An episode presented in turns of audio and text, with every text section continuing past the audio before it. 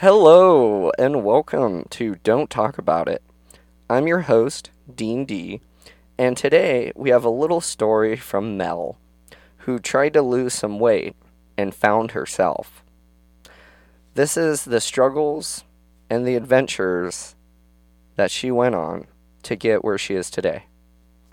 Our story begins a few years ago. Mel came to me as a wellness consultant, curious about some advice on how to lose weight. She said she had been all over the internet and had researched um, like Blue Apron and, um, you know, Farm to Table and some of those other programs that are out there that really help you um, get meals prepped, ready, and delivered to your home. So you can just cook and off you go. She also tried going to some gyms. She t- and she also tried working out locally around her neighborhood. After a few attempts and a couple fails, Mel came to me. And we just started with a conversation. Getting to know her, because whenever we do goal setting, one thing we start to do right away is we look for the answer kind of like I have a leaky faucet and I need to fix it, so it's going to be this part, and then that's what goes in and replaces the faucet. However, I want you to think about the faucet. When you go into a store to purchase, most of us, especially if we're doing like a rebuild or a new home, um, we are pretty particular about what we want in our house. We want a certain type of faucet, a certain color, a certain size. It's got to have the spray feature. And all these are custom additions to just your basic faucet. And so much of what we do is not customized to us. And we just go down and we pick just that one faucet as it's a quick fix all. So, when I help people set their goals, one of the first things that I do is I challenge individuals to think about why you're doing the goal. Why are you really doing the goal? And what is it that you want to accomplish? And we want to start with something realistic, something feasible, and something that's going to make you feel good right away. It's going to be a challenge, but the feel good is going to come from the accomplishment. And that's what we started. So Mel and I sat down and we started talking. We went through the fact that she had just been to the doctor, where she was told that she was obese, was given um, a variety of prescription medications, and said to come back in six months, 30 pounds lighter. That was it. Mel left devastated. She had no direction, no hope, and she instantly felt like she was doomed. And it's hard when the only thing that she felt like she could do was take a pill. And that was very underwhelming because there's nothing empowering about that. At least in my opinion. And I know we all have differences. But for this situation, Mel felt like there was nothing she could do. So she tried the gym, and she had told me this story. After she had got into all of her clothes, she took one look in the mirror as she approached the gym. She saw her reflection, and she turned around and left. Before she could even open the door, she noticed the people who were turning and looking at her and asking, What is she doing here? These are all things that we do. Sometimes we do them innately, sometimes we do them purposely. But they happen. And this is the thing that happened to Mel. So she went home with a prescription and no motivation because of these judgmental stereotypes. So, one fun fact that I wanted to share with you, and it was super surprising, and there's nothing fun about it. 95% of people who try a diet do not complete it. And four out of five of those people regain most of their weight back. And there is science and science and science and all sorts of research behind multiple avenues for accomplishing your goals, and everybody's structure is complex. But for Mel's story today, she wanted to lose weight so that she could play with her kids. And she wanted to find a way to do it that felt good. That wasn't a box program. That wasn't the fix faucet, the one part trick all. So the conversation continued. Mel also shared with me that she tried to go outside and run around her neighborhood. She had a couple cars honk at her and actually say things. So she was instantly derailed from that as well. And it adds to the negativity because 75% of women, according to the Council on Size and Weight Discrimination, say that 75% of women have negative thoughts about their body. And most of those are internally driven from external reactions. The what we don't say is what most of us pick up on. And then that's what sticks with you. So, feeling defeated, Mel and I con- continued our conversation. And this time, we decided to turn the corner and move towards some hope and positivity. So I asked Mel how her day went. What does she do with her day? What does her morning routine look like? How much time do you have in the morning? Do you have any time at all through the day? Where do you find yourself looking for the fix, but then finding yourself struggling to do so? And as we conversed, Mel and I spent probably close to 90 minutes learning about her because the program and the goals that she's trying to get into are for her. So why am I going to have her say, "Oh, I want to lose weight. Okay, here's everything you can do.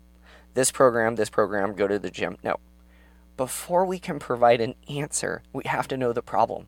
And the problem is not losing weight. The problem is everything attached to the why we can't lose weight. And sometimes it is that we're just starting with big hurdles. It would be like wanting to lose 100 pounds and thinking about that 100 pounds all at once. And then what we realize is that we're only going to be able to lose one pound at a time. So why are we thinking about all of that 100 pounds? We can't lose it all at once. And I feel like when you accept the reality of what things are, it makes it that much easier to continue the path to move forward. If we know that we're going to have setbacks, if we know that it's not going to be easy, if we know that it's a lifestyle change, then we are fully aware of what's ahead of us and we have to accept that in order to carry ourselves forward. So, in our conversations, Mel and I realized that there was one thing that was the biggest motivator for her out of anything else, and it was her kids. And she had already known that coming in, we had just affirmed it. So, how are we going to lose weight for these kids? So, one thing that we did is we took a picture and we put it on top of her wallet so that every time she went to go pull out her wallet for a cup of coffee. And what I mean by a cup of coffee is a 20 ounce caramel macchiato. And she would have one of those every day. And that was our first goal. Start with something tangible, start with something that impacts you heavily. So we put the picture of her kids on her wallet so that every time she would open her purse, look at her wallet to go buy something, she would think twice about is this getting her closer to her goal or is this getting her further away from her goal? And not from obligation, but from a point of acceptance and reality. So, Mel and I spoke a little bit more, and we decided together um, because everybody needs a supporter at some point. It's hard to do it alone, and we cannot do it for others, but you know what? We can support you along the way, and we can cheerlead. We're not going to take that free throw shot for you, but we'll put on our pom poms and we will rah, rah, rah all the way for you. But you're going to have to do it yourself. So Mel left with some really, really, really, really good intentions, but some more realistic acceptances. And her first trip was really hard. And she came back to me about a week later and said, This is really hard. This is even harder than I thought it was going to be. And so we set a new goal of remove the caramel macchiato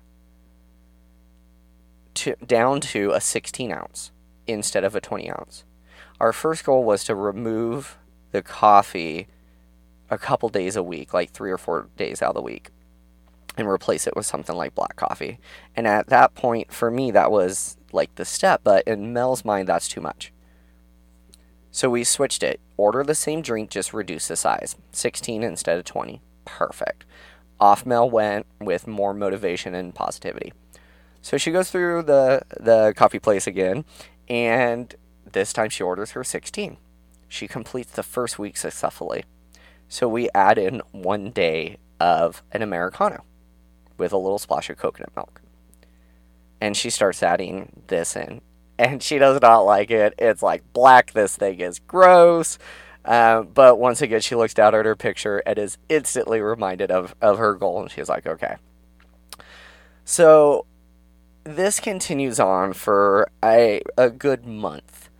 And we we started backing down. So we went from 16 ounces down to adding in a day of coffee, of substitution coffee, to two days of substitution coffee, to three days of substitution coffee. And on the 16 ounce days that we were doing the caramel macchiatos, we had switched those over to 12 ounce so that we could be intaking less calories. And even though Mel felt like this was just microscopic as far as a goal goes. Like, what am I really doing here?